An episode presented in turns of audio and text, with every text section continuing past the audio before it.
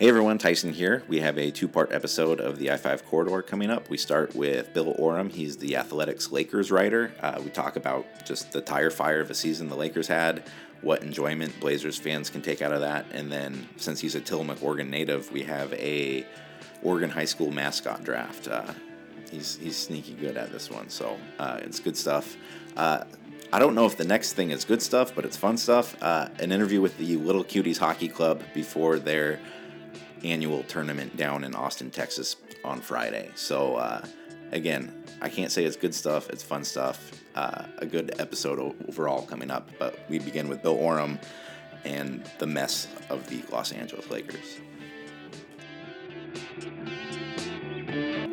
You're listening to the I 5 Corridor, hosted by Tyson Alger and Aiden Schneider.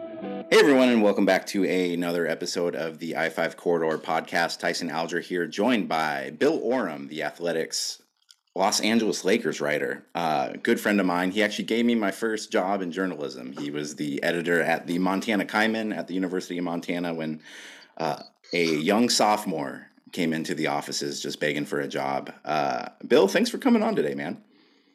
Uh, thanks for having me, Tyson. This is a this is kind of a fulfillment of a of a lifelong dream of mine to appear on the I five corridor, and you know I have memories of that too. You know, you coming in to the uh, to the Kaimin offices up on the up on the I guess what the third floor of the journalism building at the University of Montana.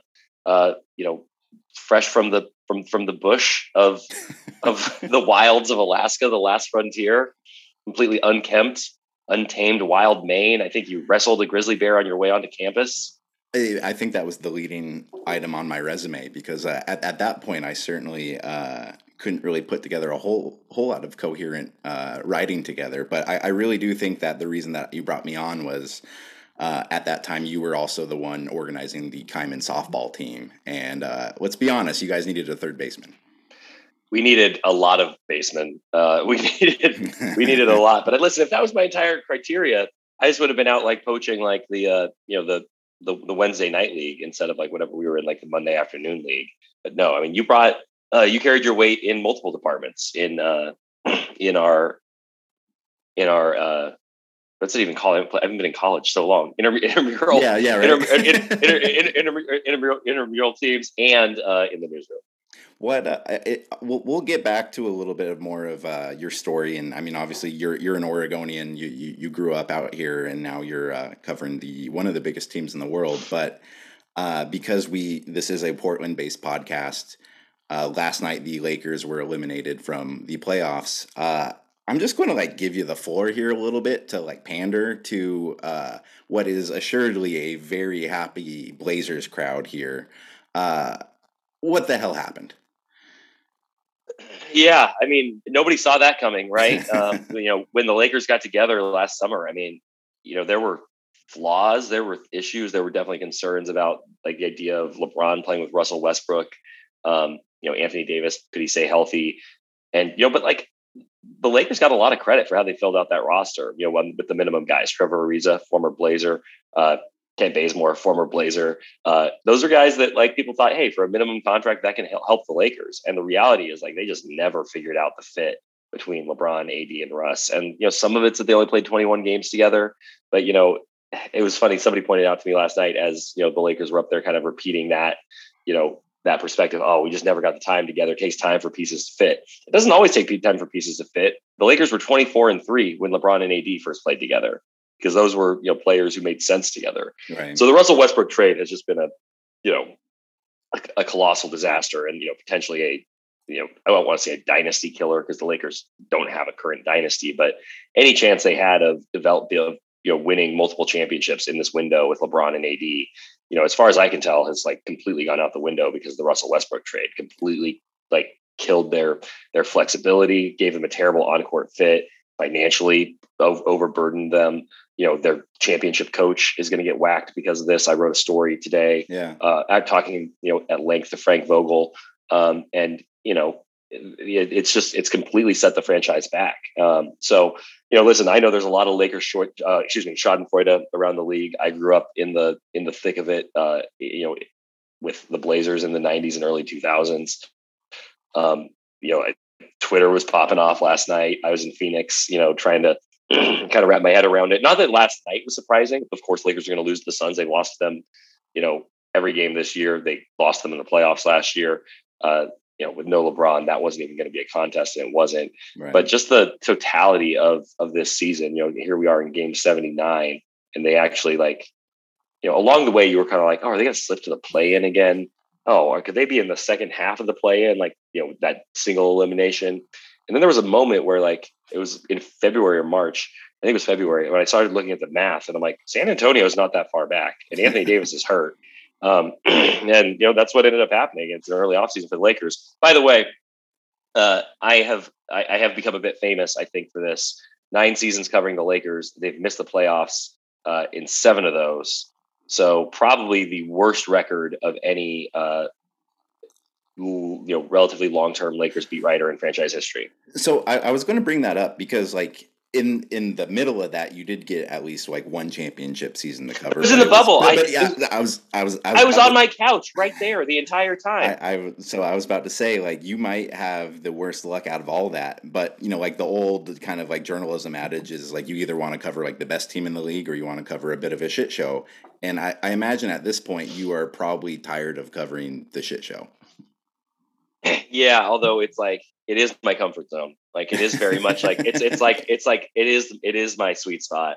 Um, what was, was, was this was this year as like dramatically was this year worse than any in, in terms? I mean, worse is kind of a loaded term, but like was this as as just that type of year as as you've had?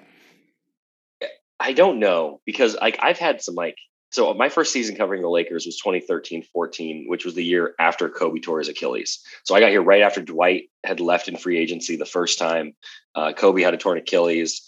Um, Mike D'Antoni was in his second year. And it's funny you ask, and I, I don't know if this is something you were going to get to, but I tweeted something the other day about how like sometimes I think that this is the strangest season or this this season's been the strangest thing I've covered with the Lakers. But then I remember that one time uh, Brook Lopez chauffeured his cat to Fresno, and that really got me thinking. Though, like, what are the strangest things that that have happened while I've been on the beat? And it is wild. Like in terms of a total season, you know, this is definitely. I mean, they've never fallen so short of of such high expectations, right? This was a team that you know was a top Vegas uh, line uh, to win to win the championship. You know, they talked. They, I mean, they went out and got Russell Westbrook to win a championship. There was no like you know there, there was no goal other than win an 18th championship. That's why you go sign Carmelo Anthony. That's why you make the Russ trade. That's you know you think that this is a championship team. Um, that's why you go into the luxury tax. Um, but I've covered some real disasters along the way. Um, you know, the, the 17 win year was Kobe's last year. And that season, you know, for, you know, the great moment at the end of the year was really difficult because every single stop was part of a farewell tour. And so every game, Kobe was doing these epic, um, you know, 30 minute, 20 minute post game news conferences in every city. Um, never had to transcribe so much in my life. Um, good, and then good, good, good then, hitting deadline on those ones. right. I mean, no, I mean, you'd file, you know, I mean, I guess fortunately for some East Coast deadlines, but you'd file, you know, something and just be like, well, Kobe said a bunch of other, you know, stuff that, you know, tonight that was interesting and probably made for good TV, but didn't help me out at all. Uh, so you tried to pick like one of the one like nugget out of each right. one to try to do your story that night. Um, and you know, but in terms of like individual things, like Brook Lopez take you know chauffeuring his cat to Fresno was good. Um, the Nick Young D'Angelo Russell uh, flap, which was also in Kobe's last year, when uh, Nick Young apparently D'Angelo Russell caught Nick Young on video, like talking about like women he'd been with who were not his fiance, who at the time was Iggy Azalea. which I mean, in and of itself is a huge story. The Lakers had a press conference that Nick Young and D'Angelo Russell came out, like I think together, but maybe separately, to address that situation. I think I remember uh, before bef- yeah. before a game, and then like the kind of like the update to that is that this season Malik Monk uh, ends up dating or uh, is spotted at dinner on Valentine's Day with Iggy Azalea, which is compounded by the fact that a couple months earlier, Dave McMenamin from ESPN had asked Malik Monk, like, "Hey, like, why don't you have any tattoos on your right arm?" Like that, that was kind of a Nick Young thing. He's like, "Yeah, strictly for buckets, just like Nick Young." So like Nick Young, in some way, is like inspired by Malik Monk is inspired by Nick Young, and then like follows in his footsteps, not only as like, like, a sharpshooter for the Lakers who doesn't get tattoos on his right arm because it's strictly for buckets, but dates Iggy Azalea. It's, so that has been that is, that's been a fun one. It, it's funny because like um, beat writers who cover like a premier team like this, um, you know, you can look back and like you know, Pearlman just, you know, wrote his book. I guess he didn't technically cover those teams, but like Pearlman wrote a book about the Showtime Lakers. He wrote a book about the like the Kobe Lakers. Um, you know, there's been books written about like the Bulls dynasty, about the Warriors dynasty. And any I, I figure anybody who covered a team for as long as you have, like you could write a book, but your book would be far different than like some of those other traditional books about about like like you could just kind of do like the hijinks book with like one title wrapped around it. Like it's it's funny, like I have completely, you know, thought about that, right? It's like these have been like some of the le- in totality, like the leanest years in Lakers history. And like there was a time like years ago, I was talking to some friends, like other writers, about like if there was a book about like the worst years of Lakers history. And somebody was like, Oh, you should write a book called Slowtime. And I'm like, nobody wants to read Slowtime. Like Slowtime is like it's just an inherently depressing book. But there has been um there have been like truly like comical moments along the way. You know, not not in the moment, probably not for the people involved, but like, um, you know, Kentavious Caldwell Pope got popped for DUI before he got to the Lakers, and and like during that season, he like like like basically was in a detention facility in Orange County and could only play games in Southern California, and he played with an ankle monitor on. Like but this like didn't come out. The Lakers were just like, oh, he's like out for personal reasons. And then you know through some good reporting of the LA Times, it turned out that he was in like basically jail and he was playing with like an ankle monitor on in NBA games. So I've seen a lot of stuff, man, uh, but a lot of losses too.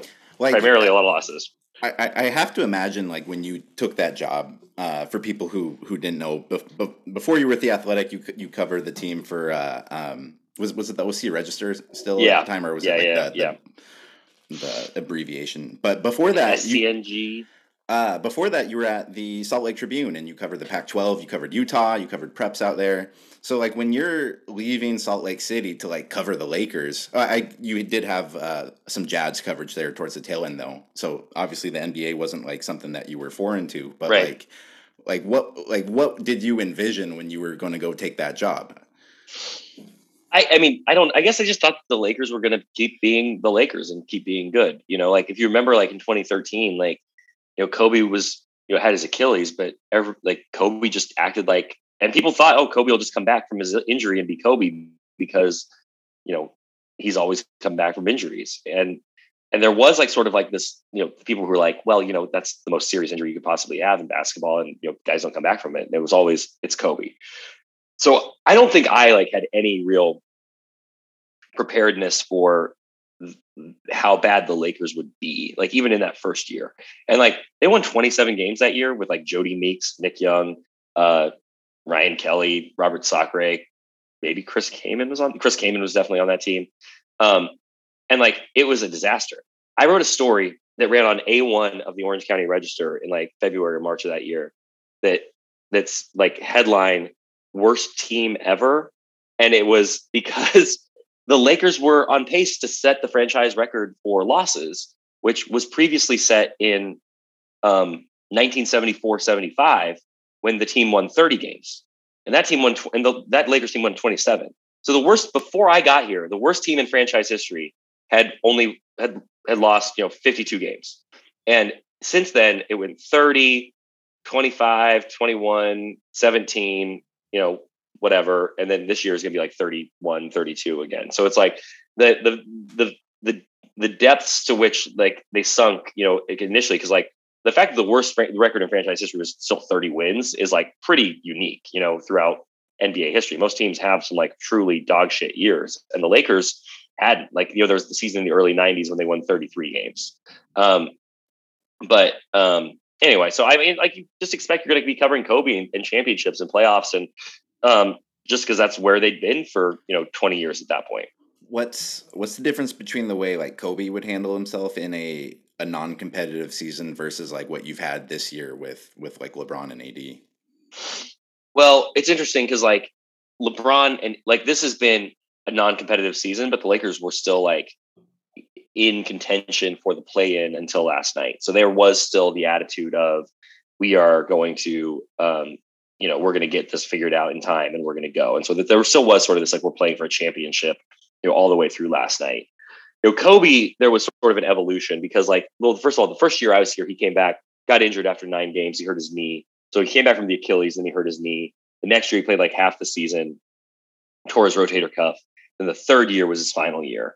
So, um, you know, and the third year was like a real, like, you know, I mean, it was it was about Kobe. Once he announced once it was clear that the team wasn't going to be very good with the young players, D'Angelo Russell, you know, Jordan Clarkson, Julius Randle, um, Larry Nance was there by then. Um, it was pretty. It was like it became like about Kobe, and it became sort of this celebration of his career, and like that was a really awkward like situation for like all those young guys because you know those guys would go practice at you know, but Kobe wouldn't be at practice. So they'd practice something on a Tuesday and then go play a game on Wednesday, and like it was it just became like Kobe ISOs the whole time.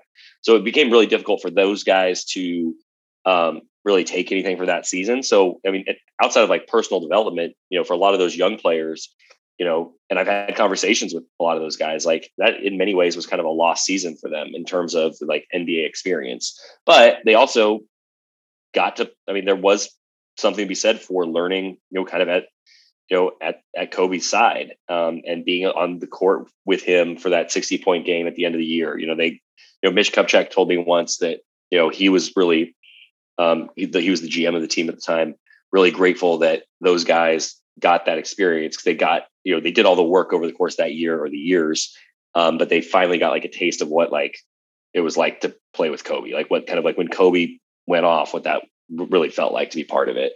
Um, you know, LeBron, we haven't seen it so much where it's like he's played with a truly non-competitive team. His first year with the Lakers, they won 35 or 37 games and they shut him down like once once they got eliminated from the playoffs, like seven games left. Um, so you know, but again, it's kind of it's all you know. Even the the writing's been on the wall with this Lakers team, and I I think that it's kind of been a little similar in the sense that you know LeBron is out there. You know, he might set the scoring or not the scoring record, but um, he might you know lead the league in scoring. Um, he's on pace to do that. So it becomes a little bit more about individual performances. It became you know a, a, it was a key point in the season when he passed Karl Malone for second on the all time scoring list, and he's you know you know basically chasing down Kareem. He'll catch him middle of next year probably, assuming full health. Um, so with the team not being very good, like those moments become a lot more meaningful. And that's kind of what it was like for Kobe down the stretch. You know, being on the road in Minnesota when Kobe passed Michael Jordan was a huge moment. And Glen Taylor, the owner of the Timberwolves, stopped the game and gave Kobe the game ball, you know, in the middle of the second quarter. This this is something that like it just kind of comes with the territory with the job you have, but covering Kobe, who at the time was probably one of the top 20 most famous people in the world. How did that kind of prep you for you know the last four years of LeBron and and like what's what's something that like you didn't anticipate when dealing with somebody who let for example if they uh, say your name in a press conference and say not to read that person it makes headlines everywhere um yeah i mean kobe was my first like like superstar that i'd really covered like that jazz team i covered like i mean the biggest star was probably al jefferson. Um so i mean i you know did have to kind of learn how to navigate kind of that air you know how how those guys like to be talked to the fact that you know in an nba locker room you know when we were in nba locker rooms you know you basically have free reign to go approach players at their locker you know to you know ask questions or strike up a, a conversation and the rules are different a little bit different with superstars uh, generally kobe was a little more aloof um, but you know, you kind of figure that out, and then you. I, but I do think everybody's a little bit different. You know, so like Anthony Davis is a little more approachable than LeBron, but LeBron is also, you know, especially post game, like pretty, you know, pretty approachable. So it, um, it kind of it kind of ebbs and flows. But you know, as as for that situation, you know, I don't know if I'd ever been called out in that way before. I think not. But like you I don't know. You just kind of you you kind of like you kind of learn to just kind of like roll with the punches with um with guys that caliber. But I will say that having LeBron like you know say my name in a press conference made for a in a you know not flattering way made for a couple of kind of stressful days at home. It it's just funny because I uh, I think I'm like the only uh, person who's covered the Pac-12 for an extended amount of time that hasn't gone on to cover the NBA. Uh, you have you, you have Connor mm-hmm. Kyle Goon, Andrew Greif. and I'm just the guy here with a Substack. Uh, so so naturally, whenever something happens, I see about four Instagram stories of, of behind the scenes, and it was uh, when LeBron did do that. It was funny watching Kyle Goon's Instagram story because obviously you guys were watching the highlight of the press conference in, in the media room, and uh, um, yeah, man, I, I like I, am sure there's people who are like, oh man, that was probably awesome. Like LeBron, like called like this, but like, man, nobody wants that. Like that just turns into like a like a four day shitstorm of. I, I, I imagine Twitter was an unpleasant place to uh to venture.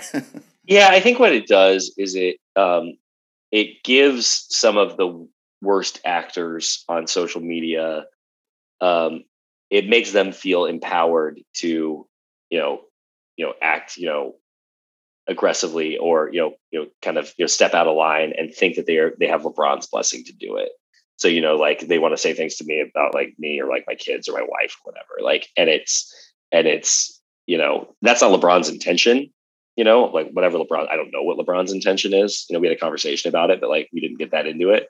Um, I I don't even know what he was objecting to. Um, but but like that is sort of like when you have that kind of platform and you you know, and you shine the spotlight on somebody who is not famous like you are, um, it does sort of you know turn a whole tide against you, which is just an exper- inter- inter- interesting experience. You know, it's probably not that different from what you know happens when celebrities uh, end up in the news for the wrong reason or get on the wrong side of kind of the uh, of the zeitgeist. But it was uh, it was an interesting couple of days for sure so bigger bigger media feud uh, montana Kaimin versus bobby hauck or bill oram versus lebron james Kaimin versus Hauck. Like LeBron and so LeBron, LeBron and I are good. We made up. We're we're all good. Um, I, I, saw I saw I, I, saw Bobby uh, when Montana played Oregon two years ago. It was I uh, the last five minutes of the game. You're allowed to go down on the sideline, and uh, I was within like six feet of him, and he never looked at me, but I'm sure like the hair kind of stood up on the back of his head, uh, just just kind of being within the same vicinity. Well, you have you had probably a more direct um, feud with Bobby than I did. Like he and I had our our moments, like we had our issues. Um, there were a couple things that like you know he and I went back and forth on, but like you were in the thick of it when um, the Kaimin was like shut out and it became like national news, and that was like all you. So your relationship was probably a little more fraught with Bobby than mine was. But I also am the guy who like has has you know been critical of him since. We, we both have, but I've been critical of him since um, in different settings. And I bumped into Bobby on the M Trail uh, last summer uh, in Missoula. For those who don't know, there's a trail behind campus that goes up to a giant uh, stone M on Mount Sentinel, and I was walking up with my with my wife and kids on a little family vacation to Missoula, and it was it was like football camp weekend, and Bobby was leading groups of, you know, little, you know, preteen, you know, football campers up and down the M trail. And so we stopped and chatted for a few seconds. I, you know, it's one of those things. It's like, I'm I, I think individually, like he had a much bigger presence in my life, you know, as this, like, as this you know, domineering sort of prickly coach from Big Timber, I, Montana, from, from, Big Timber than I had in his. So like when I'm like Bobby, it's Bill Oram, you know, covered covered you for at the Kaimin, you know, 13 years ago. Like I'm like, I don't know what to degree there's actual specific memory or just you know one of the many former Kaimin reporters who's come through. But uh, it was it was interesting to connect. It was I dare say it was a nice brief conversation. Yeah. yeah. We're, we're it's, it's it, this is this is this is very niche now. We are we've oh, gotten very niche. Oh, my my my whole uh, my whole brand is niche, Bill. Like like that's that's all I have these days. Um, and and by the way, I, I apologize for not including you in the uh, the Oregon Twitter 50 last week. As as somebody who grew up watching a lot of Oregon State football, um, what do you think about Jonathan Smith and just kind of the job that he's been able to do, um, and the fact that Oregon State is a competent football program again? I mean, so okay, so the, the background here is that I, I grew up a big Oregon State fan, and like I went to um, like Oregon State games when I was a kid, and you know, you know, still still follow along, you know, kind of as I do, you know, you know, kind of every everywhere I've been, you know, like watch the Ducks and Beavers, but um, it's it's it's fun in the sense that like I was like a maniac for that 2000 Oregon State team, like that was my, you know, I don't want to say my earliest sports memory because I was like 14, so I don't know what I was doing the rest of those years that I have sentient, you know, awareness. But like, in terms of like things going well for me as like a, a young sports fan, like Oregon State, like you know, becoming a bowl team, you know, I guess the year before going to the Hawaii Bowl or the Aloha Bowl, whichever it was at the time, and then just like really popping that next year um, was, you know, it was just a fun experience for me. And you know, as a as a I guess I was 13, and and so you know, I have like a really fun fun you know place in my heart for you know for that team for people from that team. Um, you know, I saw Ken Simonton at the LA Bowl like the like this this year, and like I like you know I was like I, I, don't get starstruck, but like I was like, oh man, like that's really cool. Like that dude like had a huge influence on my childhood. Um, so you know, seeing Jonathan Smith coach, you know, at Oregon State is is is pretty fun, you know, and like to see that he's like having success too. And you know, like it was it was fun even, you know, Tyson, this is, you know, again, taking it back, but you know, when he was earlier in his coaching career, he was the he was the offensive coordinator at Montana for a season. And you know, I thought that was really cool because it's like again, like you when you're a child, like your sports heroes aren't all like LeBron James right. or you know, it's like like I'm Dave sure you have some. I'm sure, yeah, like I'm sure you have like some random like you you know uh you know Mat-Su Miner you know from your childhood Jeff, who like Jeff DePippo. Yeah, first, base, exa- first first baseman. He was about five foot eight, maybe two fifteen. Uh, really kind of like did this when he ran. It was just I think I was about 10 years old. He was on the 1997 NBC World Series champion, Mat-Su Miner. Yeah, just just great stuff. And so it's like it's like if, and if if he walked into your like Safeway while you're standing in line ordering a baguette, you know, you'd be like, you know, you'd probably be starstruck. It would be like that'd be a big deal to you, and everyone else would be like, "Who is that?" You'd be like, "It's Jeff DePippo," and everybody else would care. Like that was kind of the way I felt when Jonathan Smith was the offensive coordinator at Montana, like eight or nine years ago when uh when when I was still with the athletic, they would have me go do the uh, the Oregon State State of the Program series, and um, which was just basically kind of like the the mid season report card or, or the futuristic version of like the Athlon preview. Um, and I, I would love doing it because Oregon State's always really generous with their time. And you know, I I think in the four years I covered Mario Cristobal, I had maybe one 20 minute one on one with him, like at most. And uh, three years in a row they gave me like an hour long sit down with Jonathan, and uh, and like the very first time I had completely forgot about his his Missoula background, and so like about thirty minutes in, like that kind of came up, and uh, I I really think that's what kind of secured my next four years of of one on one interviews because we just kind of shot the shit about uh, that beautiful beautiful city in in Montana. Yeah, why don't we all still just live in Missoula? I don't. I mean, we can't afford it now, but like, yeah, no kidding, dude. I sometimes on I on on these uh, on these on these you know it's seventy five degree February days we get in Los Angeles. I sit here, I'm like, you know, why do I not live in Missoula where it's currently ten below and could be shoveling for an hour and a half? But it's, it's pretty ma- it's a magical place. It, it's a magical place, but like, yeah, I, I think uh, I think we probably lost it a bit uh, post like kind of Yellowstone. Like, do you like Yellowstone? Yeah, I enjoyed it. I watched it all. Uh, I, I, I was joking with our friend Whitney Bermes, who uh, is a former former journalist who lives in Bozeman. I saw her a couple weeks ago, and I was joking about how, you know, she was like, "Oh yeah, I'll meet you in Bozeman," and I was like, "Oh, you mean the city that, according to Yellowstone, is like a five mile radius from Hamilton, Helena, uh, Big Sky, Billings, Great Falls? Like, I mean, the geography on that show is just infuriating. But um, like, I think it's a very bingeable show. I think it's entertaining. I think the cowboy stuff is really compelling. Like I enjoy like all the like, you know, I, I enjoy the, the I, I enjoy watching it, but like as like it's it's the way like the way like a lot of Lakers people feel about the portrayal of Jerry West in, the, in winning time is the way I for I feel about the portrayal of the state of Montana and Yellowstone. How how inaccurate or accurate is that portrayal of Jerry West? Because it's it's incredible, just like the actual character they developed in there, but I I have no idea if if that's completely made up or. So J- Jerry is like just famously intense, and like he has this like you know kind of boil to him. Um, but he, it, it, you know, as far as I understand it from talking to people who were around him in those days, and I've met Jerry a bunch of times and talked to him a bunch of times, but like you know, I wouldn't say I know him, but I, um, I, I feel like it's more of an intensity, like a really like quiet intensity than like a rage. Like you know, the idea of him like you know, stomping around, breaking golf clubs, throwing things through windows, like that sort of like abusive behavior has never really been attributed to him. Right. It's the it's the just like, you know, real like fury that's sort of like the inferno that burns inside of him. But then he's like you know a very composed, very gentlemanly person. But like I also don't know how you know in a TV show you know you're trying to capture like somebody's intensity. Um, you know maybe you do need to have like more of a uh, you know visceral sort of portrayal of that. But um, I mean, I also I also thought it got better after the first episode. I haven't seen I'm not caught up on it, but like I thought the first episode was wild.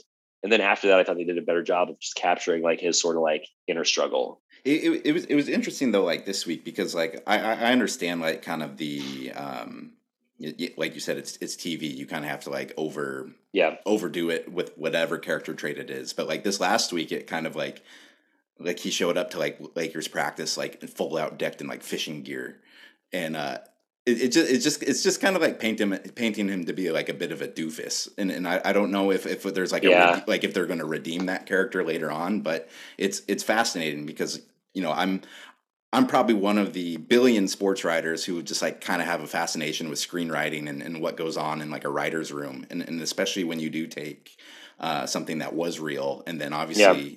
you know it if you're going to fill an hour of dialogue a week like that seems like impossible to, uh, impossible to do while while keeping things like within the rails of, of realism.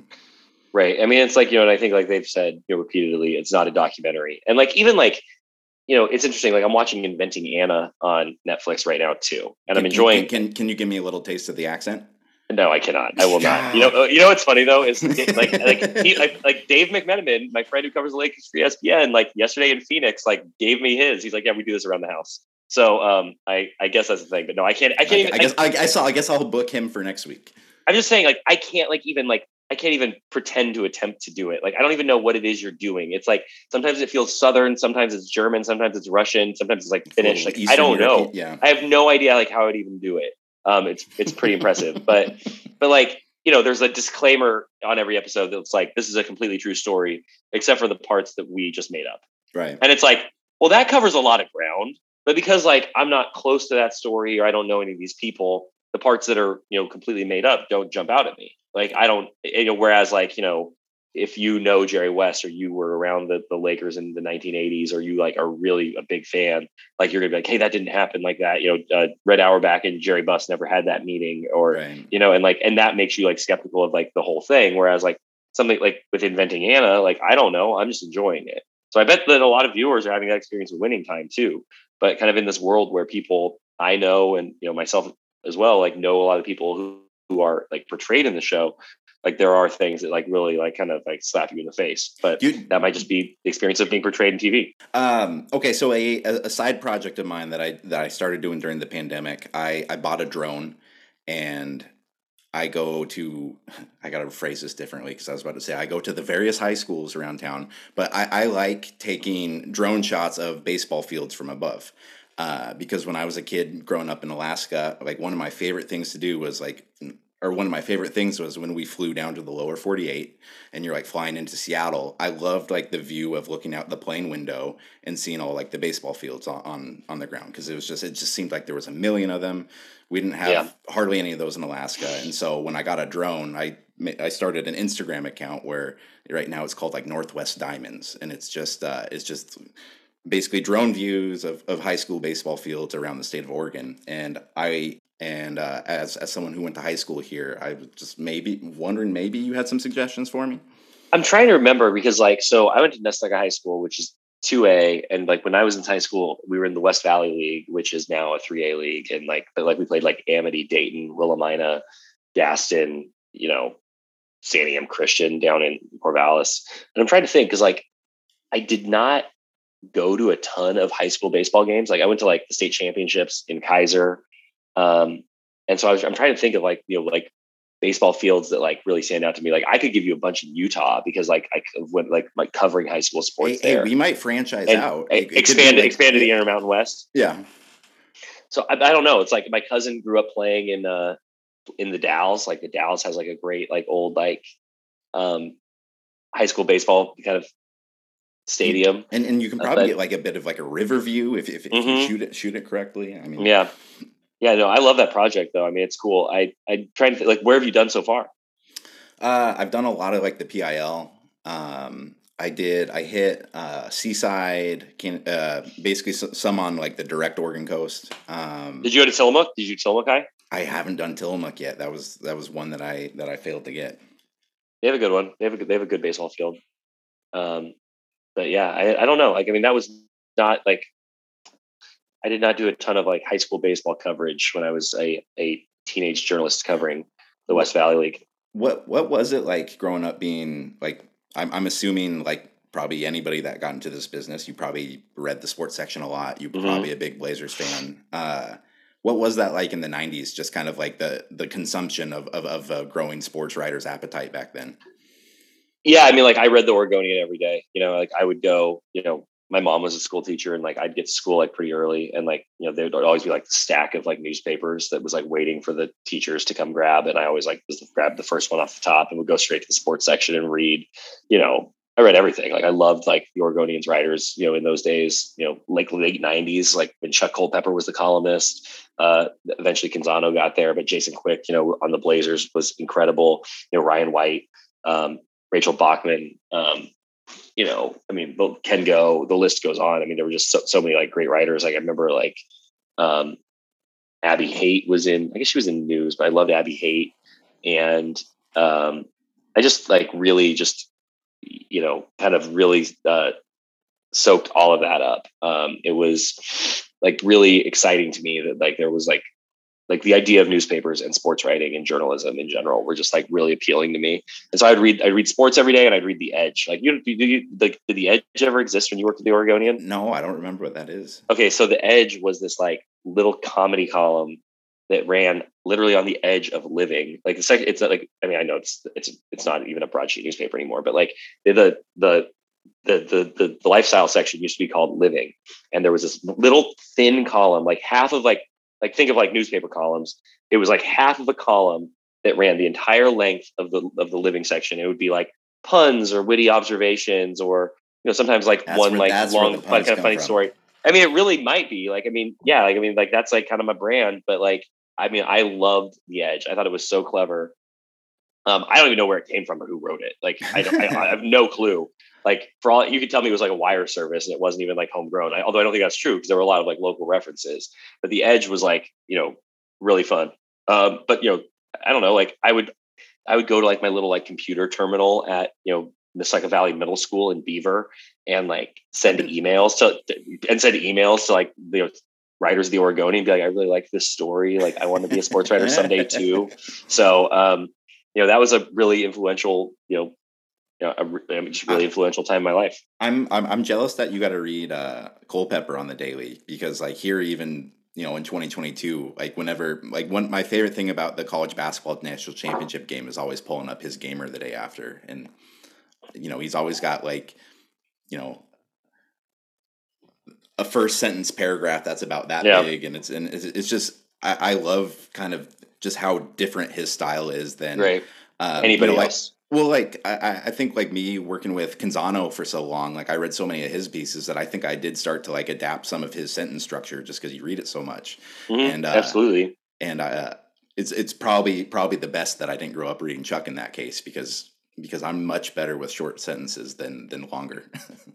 Well, and you talk about like um, you talk about like like being a fan or like you know geeking out at all. Like I um, loved Chuck Culpepper so much because like he just wrote in a way that nobody else did. And like, listen, I was a Canzano fan too, and like you know, um, you know when um, Brian Meehan or Meehan, I I never knew him, so I never knew actually how you pronounce his last name. But he was a columnist at the Oregonian, also in in, in the in the two thousands, and he was an incredible journalist. Um, and he wrote like these incredibly touching columns, a lot about like coaching, like you know, youth baseball. Like he was awesome, also. But um, you know, Chuck, like I don't, I just remember being like maybe a freshman in high school, and like like talking about like what he wrote each day with like the guidance counselor at my high school. And my guidance counselor being like ah you know he's a little too cute for me. So fast forward to like you know five six years ago i'm covering the lakers. And like um, i've read chuck's book you know whatever. And i have a friend who is friends with with chuck from louisville. And he was like you know just here's chuck's number. Like you should just hit him up and let him know that you like when he's in la like give you a call. And he'd, he'd, he'd love to see you. I'm like why, he, why would he love to see me? And like I did, and Chuck invited me to lunch. I took my copy of his book to sign for me, and like we had like this just wonderful lunch and like kind of this like I got I got to tell him basically how much he had meant to me as a as a young you know aspiring writer, and it was just a really cool thing. So like we talk about like being starstruck, you know, I'm that way with you know the journalists I've um, you know grown up reading or that I've admired for a long time. Listen, I was that way with Canzano at uh, the the London Olympics in 2012, and he gave me a uh, he gave me a pin. He gave me a bald face truth pin. uh, I, I just saw on his uh, I saw on his Instagram that he he has uh, metallic uh, business cards for his new uh, sub- Substack. So uh, I've already been passed. I, I, should probably just hang it up now at this point. I, I somewhere I, I, don't I don't have that capital to to invest like that. Somewhere in my garage, I think I still have the Canzano bobblehead. The bobbleheads, from, yeah, they, they used to have they used to have like six of those in the old Oregonian newsroom, and I don't know how because, they like, survived the because there was a like when the Portland Beavers were still a thing, they had like John Canzano Day at the ballpark, and I went to that game again specifically because I was a sophomore in college, wanting to be a sports writer, and so like I stood in line to have John Canzano sign my John Canzano bobblehead. uh, have you ever have you ever been asked to like speak at Montana? I've, I've talked to a couple of classes, but they really they, they don't call me very often. I think they're I, I, I think they're too I think they're too afraid of what I'd say. I, I was going to say like if we post this on YouTube, do you think it ends up getting shared? Like, do we have that sort of oomph to get shared by like the Montana School of Journalism like Facebook account? That's a good question. I I don't know. I don't know who runs that be, stuff anymore. Be, because like because I've I've never I've I've never been asked to do come back and do anything, and so I mean, this was all just the ploy to to to see if I could get on there. You know, this sort of the litmus test. I think the only time I've been asked to speak to a class at Montana was like one of my classmates was teaching an adjunct class there. So it wasn't like, you know, any of like my former professors, you know, hold me in such high esteem that they wanted me to come back and help mold young minds. So it's pos- it's possible that, you know, we are, we don't, we don't rise, we don't meet the standard. Do you have a? Uh, I, I was cleaning out my shed a month or two ago and came across like the three or four Kaimin editions that I have saved. And one of them was, uh, I uh, I followed Monty for the day, and uh, the the story itself is pretty uh, pretty milk toast. But uh, Greg Lindstrom took some great photos. Yeah. Like we on the very back, we always kind of had like a parting shot, and it was like Monty passed out with like his head like to the side, or like the guy who played him. Um, but man, like the the the non clip stories that like we would write in college, like like the ones that like you don't send out. Uh, I, I just I wanted to know if if you had any like if you ever come across one where you're like, oh my god, I wrote that.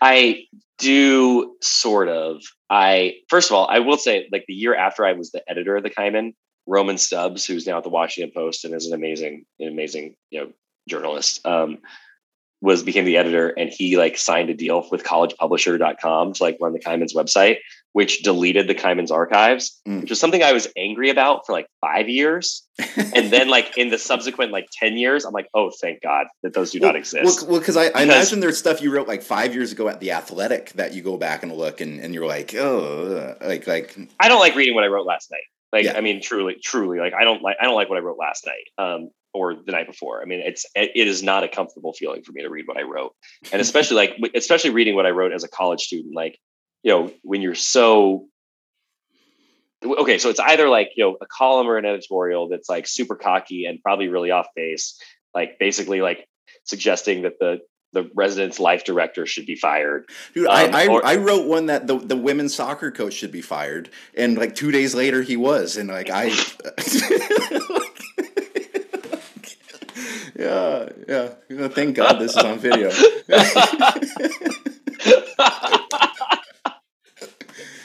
uh, uh, anyone listen? Anyone listen to this? You got to go watch the YouTube version of this to see, see how that one landed. But um, uh, yeah, I, I went back to the campus a few years ago, and I went and like pulled out some like the leather bound archives and was flipping through like the year I was the editor, and I'm like, oh, this stuff is so cringy it's not good, but it's also it's also good that it exists. You know, it's like we were we were we were kids once too.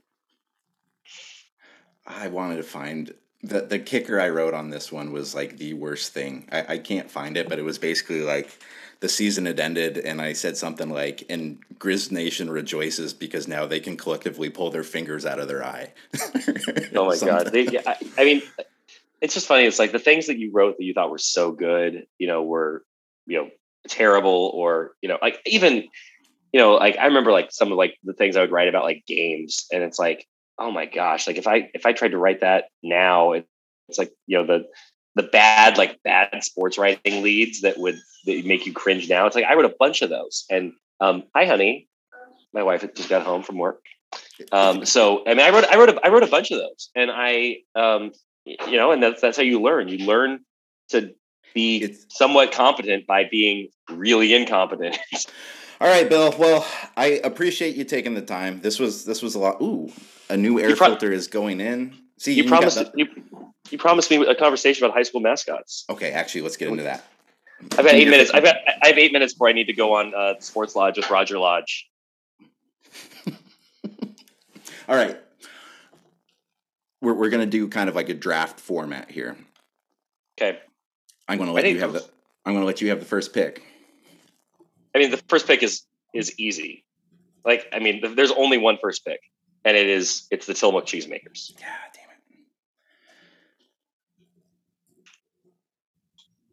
damn it. the, the the good audio here is both of us googling like. I know. oh, I got uh, I got mine.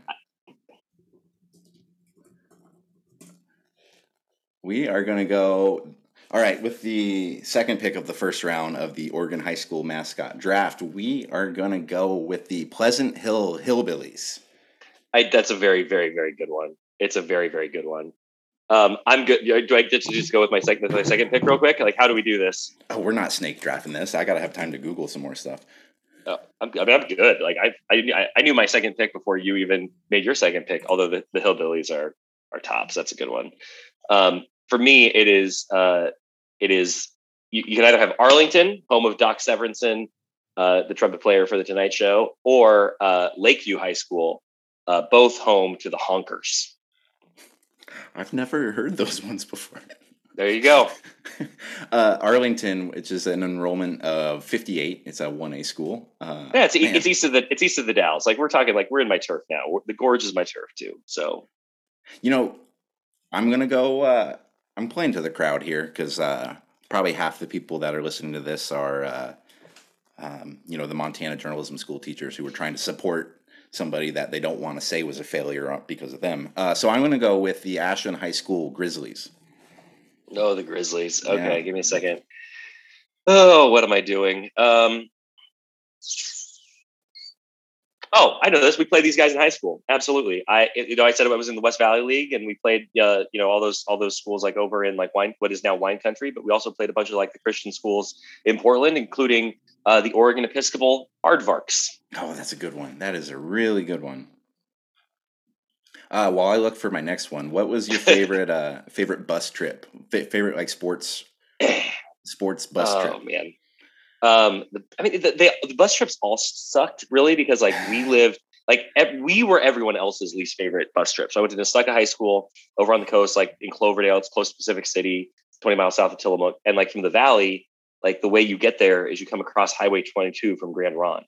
And that is like, a, you talk, you're not doing a snake draft, but like a super snaky like stretch of highway. I flipped my mom's 1998 Honda CRV on that highway. Mm. And it is a brutal road to be on on a school bus. And so for us to go anywhere, it was painful. So my favorite like bus trip was probably like to Neahkahnie up in up in Rockaway, just because we didn't have to go on 22 to go play those games. All right.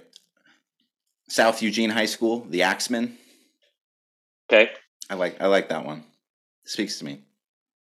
Uh, my third pick will be the uh, Sisters Outlaws. Sisters Outlaws. I like that one. Thank you. Ooh, I've never even heard of this one. Did you know that Huntington High School enrollment 81, 1A classification, they're the locomotives. Oh, that is good. And, yeah, and there's so there's so much you can do with that too. Uh, like whether it be like chance, you can get like a chugga chugga choo choo sort of thing going. Uh, the mascot could lead like a party train after touchdowns. I, I mean, there's definitely a lot you can work with here. Um, I am tempted to go with. Speaking of two A uh, baseball, by the way, this was a two A baseball power when I was in school. Um, would, would be Union High School over in John Day. They are the prospectors. Ooh, I like that. I like that. Uh, Madras, sneaky good. White Buffaloes, like it.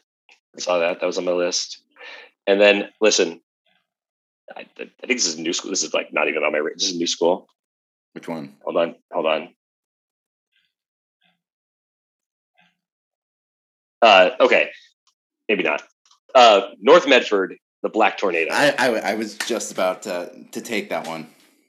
Yep. That's it. Is that my fifth? God. Is that my fifth pick? Are we at five? You what got one more? Have? What do you have so far? You yeah, I, I think I, I have the cheesemakers, the honkers, the aardvarks, the outlaws, and and the uh, and the black tornado. I I just love the practicality of this one. Uh, Benson Polytechnic High School. Their their nickname is just the Techmen. Yep, perfect. Just just you know, who are we playing? The Techmen. Still hung up on the Black Tornado. Like that's probably like a Chris Ledoux song. We get tornadoes you know? up here now too. You know, like since you've been gone, uh, every once in a while you'll get like the you know when your phone buzzes and it's like calling all cars, calling all cars, like your National Weather Service warning you get a couple tornado ones every, every few, every so often now nowadays. Um, I'm just I, I don't want to miss like any really good ones. So yeah, go. Like, just, is, just are, are there are, are are there any honorary mentions? I mean, like so Oakland High School down south of Eugene is the Oakers, which again just it's very it fits. Um, Pendleton's the Buckaroos, of course. I, I just I just isn't like Perrydale also the Buckaroos. Oh, Perrydale's the Pirates. I for some reason thought they were. Um, this isn't like a, a, super unique name, but I just like that Silverton High School is the Foxes. So you just got like the Silver Foxes. Silverton, I mean, yeah. I mean it, it just works. It's it's clean. Uh, cheesemakers, you can't beat that. Although, I mean, like, cheesemakers are the best. Toledo I, is like the Boomers. Yeah, that's good. I when I so when I covered high school sports in Utah. Oh, I mean, and I huh, the Sheridan Japanese School. Now, this is what Wikipedia is telling me. The Sheridan Japanese School is the Samurai. Okay. And sure, oh, this is actually one that should have been on the list. Uh, Sherwood is the Bowman. You know, Sherwood, like Sherwood yeah. Forest, uh, Robin Hood. So, uh, up in Alaska, I was the uh, the Palmer Moose. Uh, very aptly aptly named. Yeah. Uh, hey Tyson, I've got to talk to Robert Roger Lodge on Sports Lodge. He's okay. calling me now. Yeah. Well, how big's his audience? I don't know. He's he's in Orange County. He used to host blind dates. Let me answer this. All right, I missed take care, Bill. I missed the I missed the call. He's gonna have to call me back in a second. So anyway, All right. All right. well, but, well, hey, hey, Bill, this was this was a lot of fun. Thanks for coming on. Uh, I'd say people can find your work, but it's it's way easier to find your work than it is my work. So I'll I'll link it in. Stop it. I love I love I love what you're doing, man. With with the corridor, I'll come on anytime. I really appreciate you. Uh, love love. All right, take care, Bill. Thanks. Thank you, Tyson. And now Kevin Palmer and Sam McDonald of the Little Cuties Hockey Club. We are here in the Corridors West Bureau. Um, actually, it's just the living room of the Godfather Kevin Palmer, a, a veteran of the I five Corridor podcast. If you've been listening, he was on. When was that? Like September? Yeah, yeah. September. You've got quite a few more listeners since then. You'd you'd you'd, you'd, you'd hope so. Um, all right, but it's, it's me, Tyson, Kevin Palmer, and Sam McDonald. Uh, these random guys are here because you guys are members of the Little Cuties hockey hockey organization, hockey club, hockey club. Yeah, we're t- we're technically a nonprofit. Oh, nonprofit status. And how's that work for you? Um, I, it's, it's really just a way to funnel money and hide it from the government. No, I'm just kidding. We um, have not shown a profit. yeah, yeah. We've, we've, been very non-profit. Um, so yeah, it's uh, it's spring. Football is kind of going. Basketball just ended, but little do people know that this is the premier time for Portland's premier beer league hockey team. You guys are flying out to Austin, Texas uh, on Thursday. You guys got games on Friday how are we feeling? I was I was looking at your guys' schedule. It looks like it includes plenty of uh, plenty of time for activities between games to make sure you were in the best physical shape possible. Yeah, those those those the two to three hours between the two o'clock and the six o'clock games and back to back days. uh, That's you know some athletes would use it to hydrate, stretch. Um, we are probably going to use it to drink our faces off. So, um, but that puts us in top condition, and uh, we are the only team that is playing all four round robin games because it's a five team division. The other teams are only playing three, so we have that added bonus hmm. for that added ability to show what we can do on the ice and hope to not vomit all over each other. I'm assuming they like looked at like the Instagram or like the calendar and were like, these guys are the athletes that could probably go four games during a weekend. Yeah, that or they drew us out of a hat. I really, it might be the second one. We, we got a reputation with the organizers. We've been to a few of their. Oh, this is different. This is Can Am. This is not they put- CHE. Oh, okay. Well, oh, so so let's let's just back up a little bit. Okay. Um, We're, we're- explain who we are. Right? We're, yeah, well, yeah, I guess. I mean, like, I would assume people know who you are. But okay, so let, let, us go back to this is a traveling a, a traveling hockey team. You guys are in your thirties, maybe forties. Um, like, what what is this thing? Because it's it's a pretty unique group. I mean, you guys are sitting here in sweatshirts with oranges on it right now. You guys have team memorabilia, hats, Apparel. apparel. Like, Apparel. like, like, why? Like, like, like, what's the why of all of this? Like, like, how did the little cutie start? Why not? I like the question we asked. No, we um, so we had our beer league team and the the Mighty Drunks um, featured at Beaverton have won ten out of the last fifteen championships there. You, we did not win the championship the year that I joined. So No, and we're- we're definitely that, not winning yeah, it this just, year. yeah, just making that clear. Um, no, it, it, it was something where you know there was a couple of tournaments that we were seeing.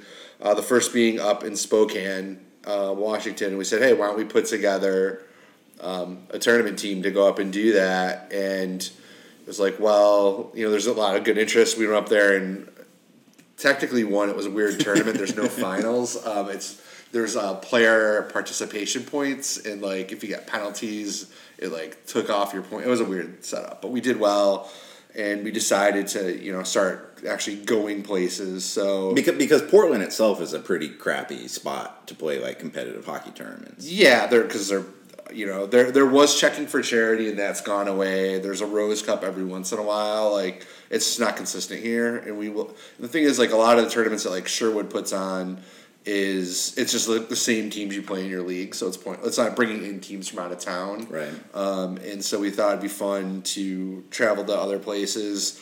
You know, get to see some scenery. You know, that you know places with great historical value like Las Vegas. Rich history. yeah.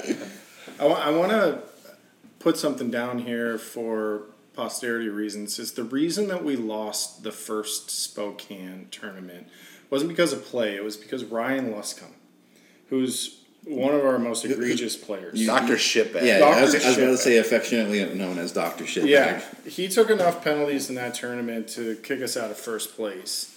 And then we didn't invite him on the Medford tournament the following year. And so when we went to Medford, we didn't realize Is it. that is that that much of a punishment? well, Sh- shout out our diehard Medford audience. oh no, I, I don't know if it was a punishment as much as he's just garbage human being, and we didn't want him to join us. Uh, one of my best friends, but terrible person. Anyway, uh, in Medford, we didn't realize it, but the prize for winning first place in our division was our money back for the oh. tournament entry fee. That's big. Yeah, we didn't know that until the last game. And they were trying to lay us out. Yeah, so we're like, why is this so competitive? We learned it in like the second period from like, you know, the other team. We ended up winning, and that is what sparked the change of name. So we were traveling under the Mighty Drunks moniker, mm-hmm. and then we needed to make it our own. And we had some history at that point, and we turned it into the Little Cuties. We and we did play one tournament as the Riverside Raw Dogs. the Riverside Raw. I forgot about the raw dog. That's a trip down memory lane for me. so when did when did the when did the jersey? Because I, I didn't officially join the cuties technically until last summer. Uh, you guys indoctrinated me with uh, my my name, um, the unathletic. Um, so fitting. like the the the timing of that was so great. Uh, for for background, to you have to play two tournament. Is it two traveling tournaments? Two traveling tournaments. You, you guys gave me a pass because it was the pandemic year, but you have to play two travel tournaments in order to get a jersey from the Cuties and have it an official nickname. Uh, Palmer is the Godfather, Sammy is you guys, and uh, I believe the the tournament we hosted here in Portland was I think the second week of July. I quit the athletic the first week of July. You'd put the order in for this thing probably in June. Um, but yeah, it was perfect. I quit the athletic. Three days later, I get my jersey from you, and the name is the unathletic, which I still don't get the joke. Uh, You haven't watched yourself play hockey. yeah, no, yeah, no. But uh, anyways, wh- like when did you guys first get the jerseys? Because like the creamsicle, I, I feel like the whole cuties branding doesn't work without the logo in the jersey combo that you guys have. So you know, we it, the thing is like about the Mighty Drunks is it's the most uh, used name probably in beer league hockey. It's like unoriginal. It's like every rink has a Mighty Drunks team. Is that like a playoff of like a insanely popular hockey film? Um, yeah, it's, it's something that I think. Uh, I think Yeah. it's WB owns them. I, well, I mean, like Gordon Bombay, he got that DUI right out of the gate. And, It's you know what are you gonna do with your life when that happens? Uh, To eat cake? so so yeah, we we were like, hey, we should we should rename the tournament team, um, and we were in Spo- Spokane, Spokane, Washington. I, I, I like Spokane better than most people do, I think. Like, it gets a bad rap regionally. Well, we we were up there, and the first time we were up there, we were out hanging outside in the parking lot of the hotel, and like three federal police officers come rolling up, saying like a guy escaped from a prison, and asked if we had seen Shine the him. light in our Yeah, he, face. yeah, he scored Yeah. three goals for us last night. Yeah. oh yeah, we know that guy. So yeah, we yeah, it's that place is interesting. Um, but we yeah we were talking about it, and one of the guys on our team is a professional rollerblader, um, Alex Broskow, um, and he was chirping with another guy on another team, and. Uh, Sam, do you remember? Was it the guy that said, it, or did Broskow say it? And he's like, "Oh well, you're just like a little cutie." No, the guy. I'm the best I can remember. is a guy said it to him. For context, Alex Broskow is one of our shorter players, and uh, Other than Jake. Jake. No, Jake's got a couple uh, inches on Broskow. It depends if he's wearing his shoes on his Yeah, feet. yeah. Jake doesn't wear shoes a lot. Inside Um, jokes are fun. Yeah. Anyway, the best I can remember is the tallest guy on their team, Broskow, got into it. And Broskow's pretty strong on his skates. He's a professional rollerblader and kind of gave him the how do you do. And the guy's like, nice one, little cutie. and so Tony Yeah, ran great- Tony ran with that and just started calling us little cuties. And uh, it's actually Tony Iorio that, that dubbed us the little cuties. Yeah. And I think he did the artwork, actually. yeah, he did. Um, and now a couple of us have tattoos. Yeah. And- Oh, well, we'll, we'll, we'll include some artwork Okay. in the uh, in the post. So Yeah. But- So, what what did your parents say when you got the little cuties tattoo? My parents have been disappointed me since the 1990s. And, uh, you know, they, they gave it the, like, quintessential, like, oh, nice. When uh, when Jordan got his, our, our goalie also has one. Uh, one of my friends who was like auxiliary, Derek, who you met a couple weeks ago. Um, I think he's Instagram friends with Nags or, or whatever, and he's like, "Man, someday I just hope I love something as much as Jordan loves that hockey team that you guys play on." Oh, we have, who else? Chalmey's got one too as well. Yeah, he's got a lot. Um, but it goes back to, like, your original question, like, what is it? Is uh, It is a reason to travel around the United States and, and gives us something to do. We have an excellent group of friends. There's not a bad egg in the bunch. And so I Except was- for Ryan. Well, yeah, Yeah. he's he's a piece of shit, but he knows that. I think the world needs to know that. That's why that's why I'm here today. Yeah, you're on the Round podcast if you want the world to, to hear that one. Well, you know, no no step forward's a bad step. Yeah, exactly. You know. Anyway we can let one more person know how bad he is. That's the uh, we've done our job here today. yeah. I'm content. It's that is my new mission in life. Have fun with my friends playing hockey, and warn the world about Chip shitbag Ryan Luscombe. I mean, like like to piggyback off your point though, like it is a cool thing because I, I think, you know, both of you guys have been in Portland for. I mean, Sammy, you're from here. Only person ever born here. Kevin, you've been here for going on De- over a decade now. o- yeah. over a decade, and, and we've all had you know different friends kind of come and go throughout Portland throughout the, the time, and I, I think kind of like the one like binding. I mean, when I when I moved here, like I knew like the quickest way to make friends was like go get signed up at the rink, and I think that's where we've probably all made like our best friends. Uh, but then like Portland's such like a like a come and go city that a lot of people move. Like like our, like our goalie, who actually I think will edit out his name because it's just gonna like Oh, God. just grease his ego like no other.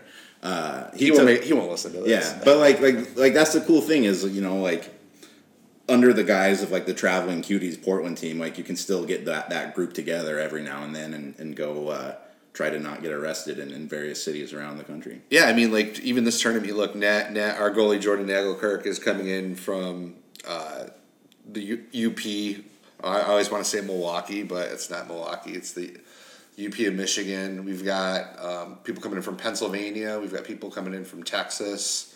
Um, and we've had people come from Washington. Uh, we, we have people coming in from all over that have moved out, out of the way. Now we'll have people coming in from South Carolina, hopefully, and some other places too that uh, have gone on. So it's like a good, you know, it's a good way to get, like you said, get everyone together, and we, you know, we have fun, and we also, we also kind of win. We do do all right.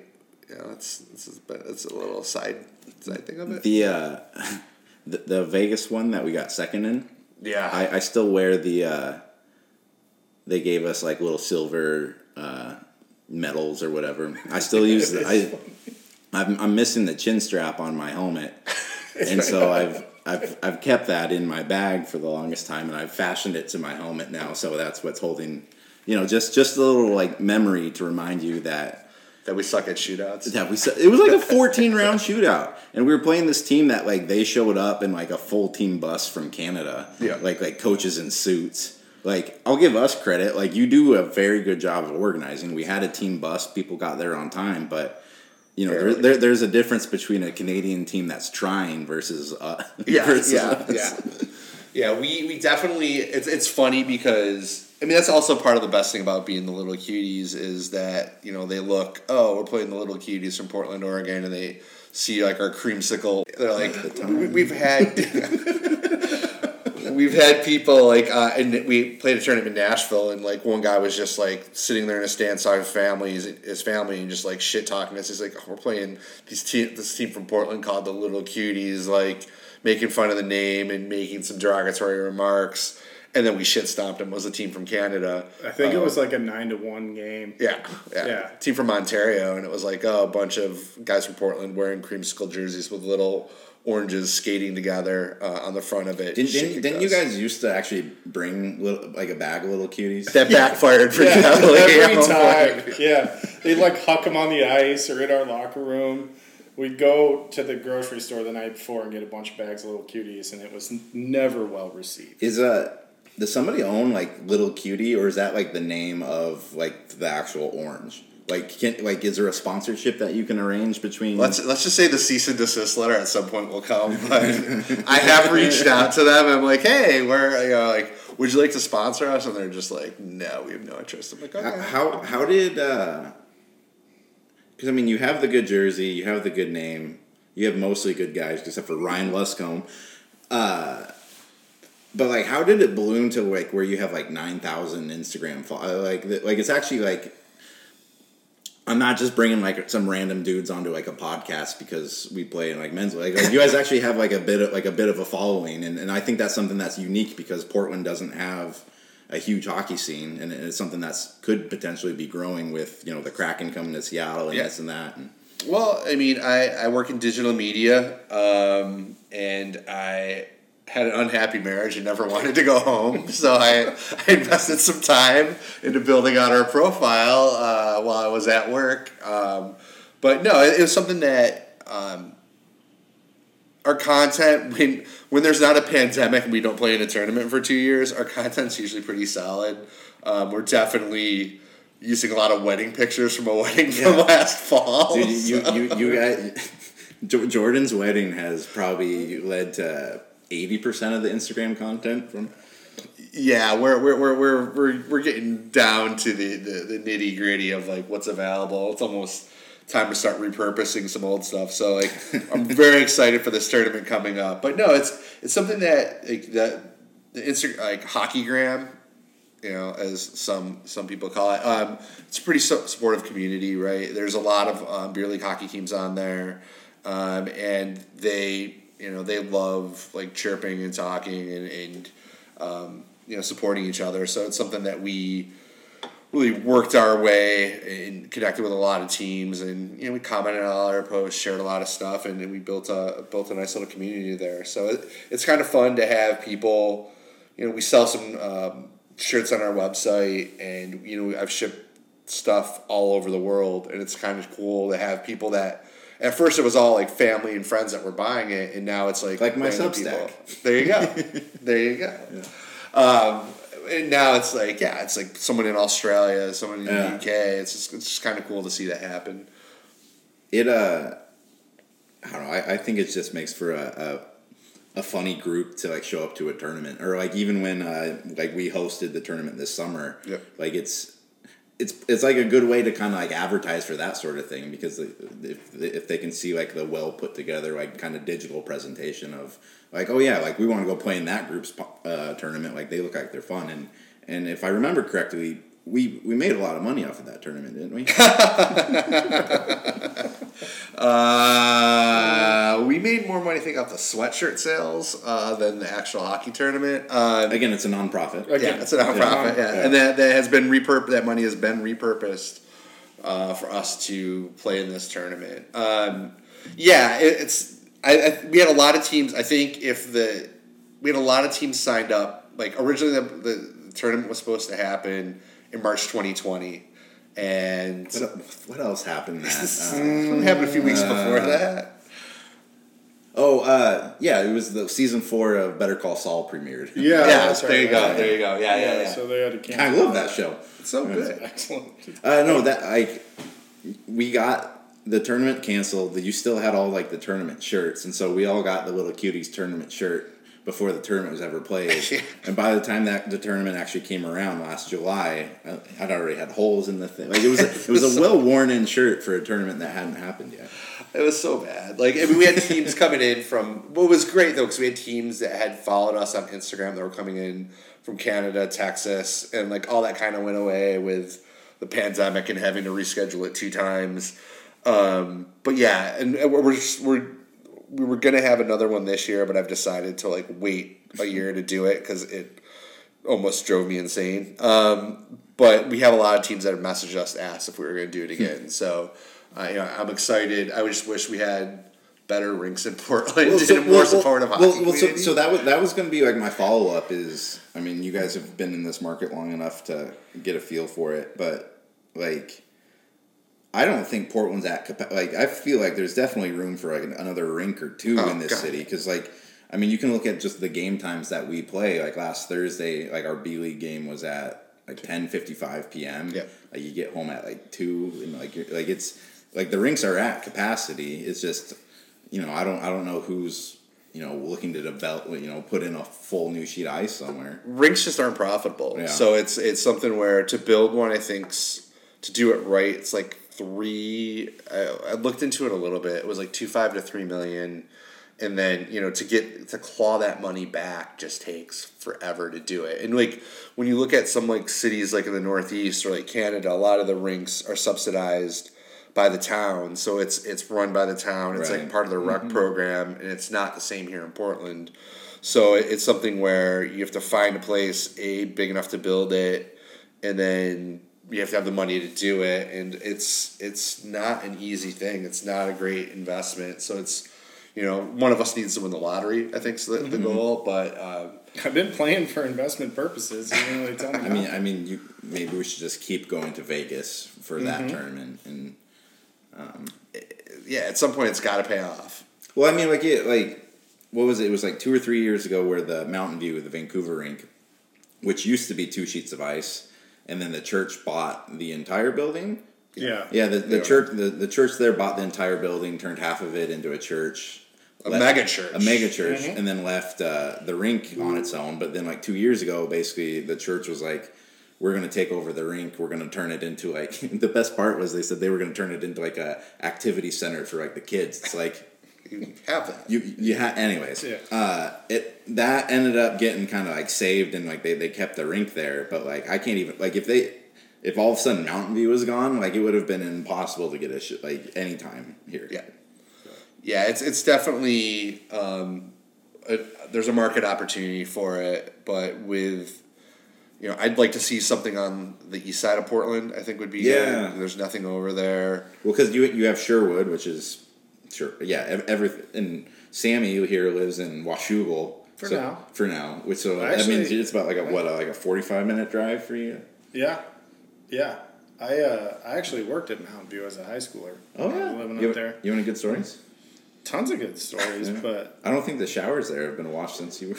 no, I think I did. I did that in two thousand seven when I was on the way out. Yeah, your your signature is still in there. Oh yeah. yeah, yeah. Uh, no, I got. I don't. I don't know what the rating is for your podcast, but there's there's some good stories there. Uh, and then I mean, you, we already you had have, you have Palmer to have come. back on. We'll see what your listeners say. Yeah. But yeah, to, to get a rink profitable, you have to have it run by like a boys and girls club, somebody who has a bunch of money to outlast the summer months. Yeah. But right now, yeah, uh, a plea to the listeners is you know hockey is a is a growing sport in Northwest, and if you do want to watch good hockey at WSC Beaverton on uh, I think every night of the week, you can do two fifty beers, get away from the family, you know, watch watch live sports free of charge. The uh, I I respect the Beaverton rink so much just for the fact that like their main beer on uh, available is Kokanee, which was when I was playing club hockey at Montana. That was always the like like the, the team beer of choice post game, and there there's you know, I, I think every rink around here has their quirks, but there is nothing better than when you get off the ice and you come into the locker room and there's the cooler filled with ice and all the already un, Right. op- opened up beers. And uh, I think the only thing that I need to work on though is like you got to have a glass of water beforehand, or else you're just so like thirsty that. that It feels weird though, doesn't it? Because when I was playing down in Eugene during the pandemic, there was no like congregating afterwards, Mm-hmm. and it was like Pavlov's dog. I was like, I need a Kokanee, or this wasn't really a hockey game. right. I have to have a Kokanee. Would, would you guys even like go out and like parking lot it? Yeah, sometimes I think you know once the How, how, is the Eugene hockey scene? I've never actually been to the barn down there.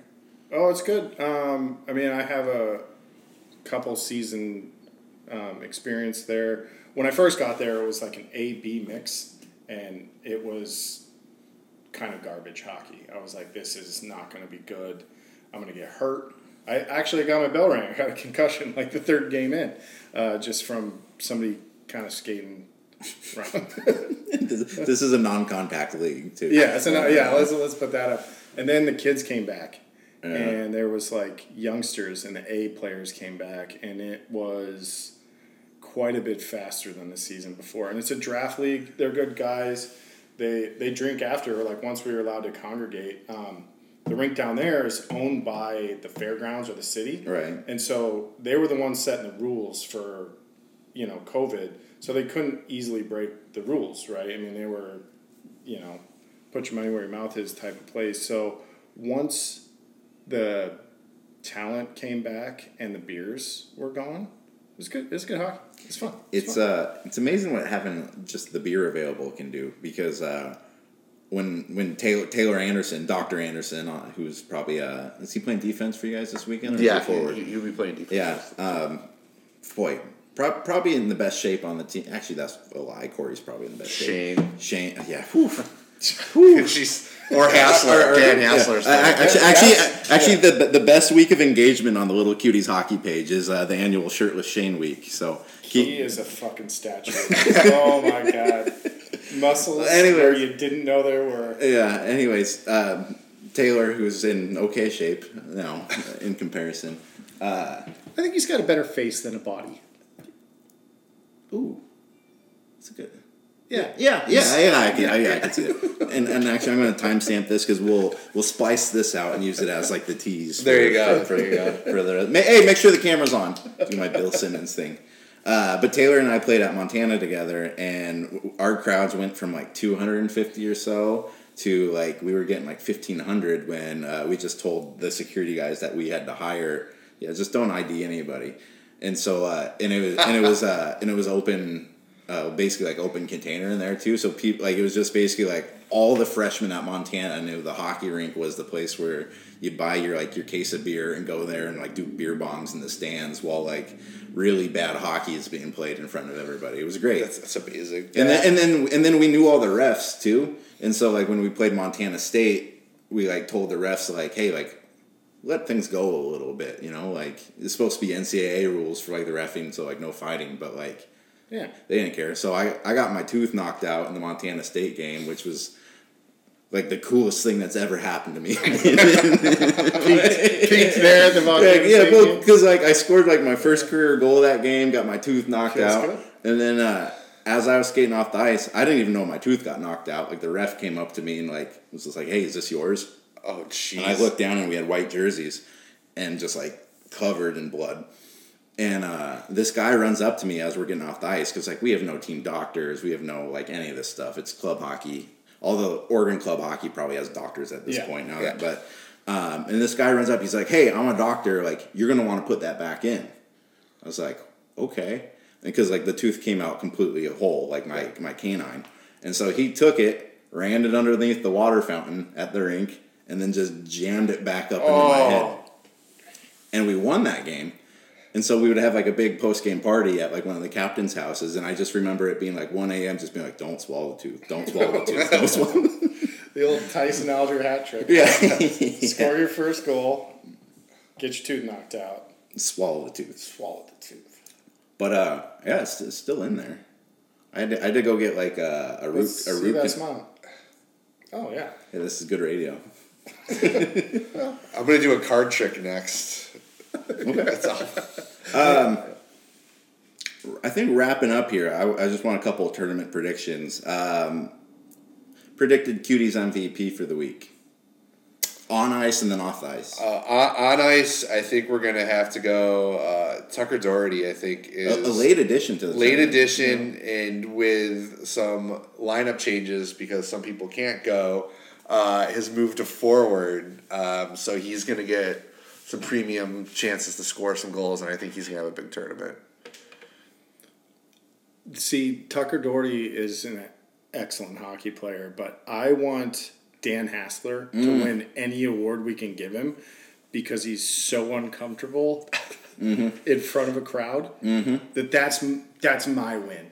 Dan, Dan, if he wins, I win. Dan, Dan was not my first choice for the podcast. no. He's, he's a man of no words. Yeah, a bit of a dial tone. Man, it's he's so good too, and he's so quiet that Yeah. like when I screw up when he passes me the puck, like I just feel like he hates me for like until I see him three weeks later at the next game because he's just very quiet and very good. I- I've, I've apologized more to him than anybody else in my entire life. He apologizes to me, which is weird. Um, it's uncomfortable that probably eighty-five percent of the sentences that he said to me is, "I'm sorry, man, that was my bad." When it wasn't his bad, it was No, it was like, no. hey, I'm sorry, man. I assumed that you were a faster skater when I passed that puck. That's a or- s- yeah. That's exactly what it is. Is he passes it out in front of me by like ten feet? Um, so yeah, I think he's gonna. I mean, off the ice, there's a lot of contenders in there. Corey Redding, uh, who made his debut in Nashville, did not sleep in his bed the entire week that weekend. He slept on various floors and bathtubs. That could be, and left his bag at the hotel when going to the airport. Oh. So That's why he's named Bag Boy. yeah, that's his nickname. Yeah, bag boy. the one thing he had to look after, he couldn't do it. like like I've left things like in like a bin at like when you're going through like security and the checkpoint and stuff, but Mm-hmm. like hockey bag on a hockey trip. It's pretty important. He thought someone else was gonna grab it for him. Yeah, That's the best is that he didn't make the flight then and had to stay another day in Nashville. And like anytime you're traveling with a hockey bag too, it's such like a ordeal because you have like the 50 pound limit. Like I think all of us are pretty good artists at like getting at, at like 49 and a half. Especially after a weekend with it being soaking wet Yeah. with all your stuff, and it just weighs with all your regret and so Yeah. Equipment soaked stuff. It's it's it's pretty It brutal. just kind of smells like booze. but he he's a good he's an early contender. Uh, you know, um, you know, off the ice. Gosh, there's so many so many. I think Sammy is always Sammy's always in contention for the off the ice shenanigans. Uh, Jordan Nagelkirk, I don't want to pump his tires too much. He's he's always uh, He'll pump them. yeah, yeah he'll he'll pump himself. Um, but yeah, we've got some team awards to hand out too, so I'm excited about that. There's a, there's a lot of good stuff going on this week. Um, but yeah, I think I think the the, the on the, the off the ice MVP is going to be a higher um, competition than the on ice MVP. Is weather supposed to be good? No, it's 93 there right now. It's going to be in the 80s yeah. the entire time we're there. Giddy up, boys. Well, what time's uh, puck drop?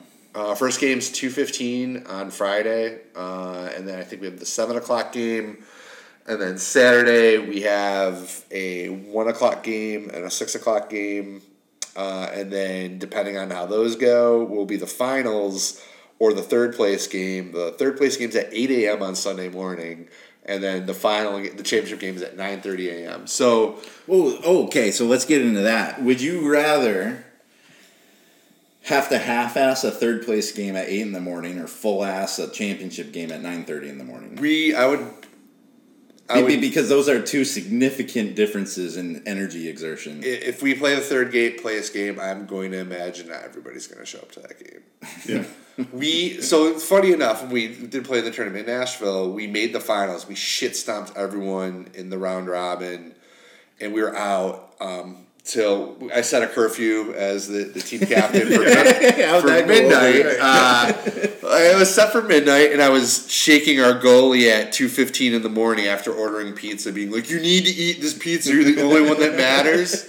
Um, you always need to assign somebody on the goalie for like Oh, the yeah. morning. Yeah. Yeah, so we we all dragged. We all got up. We I think the game was at like ten a.m. and we got over to the rink. We were all getting dressed, and it was miserable. We didn't want to play, but it's the finals. It's, you know, it's we're there for. The other team no showed us. They just they had like it. yeah they had three guys in the parking lot, and they just come in and talk to the hockey director, and they're like, hey. uh I don't think we're going to get everybody here, so we're just going to forfeit. So, um, The, the best is when that happens and it's a team that traveled to a tournament too. no, they're from Ontario. So, Yeah.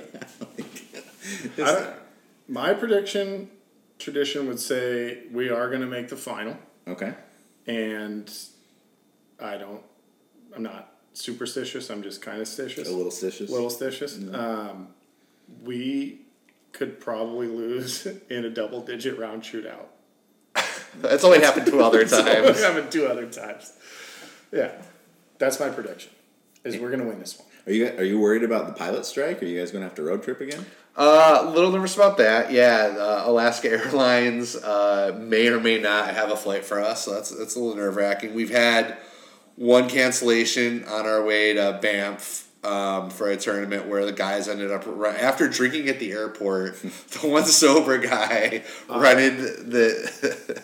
Were you in? The, were you in that? You were. You were in Yeah, that I was you- tuned up, and it was my idea to rent a car. And then it, the drive was long enough that I actually sobered up and drove from Spokane, Washington. It all goes back to Spokane. Yeah. Anyway, we were at the border crossing at 7 a.m. because we had to make a one o'clock game. That's the only reason we could drive is that Canada Air couldn't get us there until after our first like two games, and uh, you know border crossing in northern Idaho is not. There's not a lot of fanfare. It's just a guy in like a bar, and he stands in your way and he's like, "Do you have any alcohol?" Tobacco to declare. And we're like, no, because we didn't stop it. duty free. We didn't do anything like that. Like, what's your business in Canada? Well, we got a hockey tournament here at like one o'clock in, in Banff. And he goes, You're going to a hockey tournament without tobacco or alcohol? yeah, yeah. We're like, "Oh, yeah, fair enough, man. Anyway, yeah, we made that one. Uh, again, Shane, I think he drove like probably twelve of the fourteen hours. See, that's that's the thing is if uh, if you volunteer to be the DD, there's a good chance that it's like a twelve hour. Yeah. twelve With that group, yeah. Yep. Well, shoot, guys. Uh, good luck. I'm looking forward to. I'm, I'm assuming there will be updates on uh, the cuties uh, Instagram account. Yeah, Little Cuties Hockey, I think is our Instagram. Yeah. As everyone, everyone reaches for their phone to check that. Um, Oh, I'm just texting people. Oh, okay. Yeah, Little Cuties Hockey Club. You Little Cuties Hockey Club Yeah. on Instagram. Yeah, there'll be live updates. Might live stream a game. We're talking. That's been discussed to throw it on Instagram live. If, if if you guys do win the championship, I, I, I would like a, a call in follow up podcast. Uh, it could only just be ten minutes, just maybe. Uh, we, we could do that. It also depends on how Tiger Woods is doing in the oh, Masters that's actually on a, Sunday. good, that's, a, that's a very good point. Actually, yeah, because if he's in contention, I, I don't care what you guys are doing. yeah, exactly. We might not have everyone at the game if he's in contention. Um, but yeah, so yeah, we could we could do that if we if we win. You know, win win win lose or draw. We can we can we can call with a with an update. And you can have more articulate people on besides us too um, to, to to give you the update too. Got a lot of talent on that team. I'm just here so I don't get fined.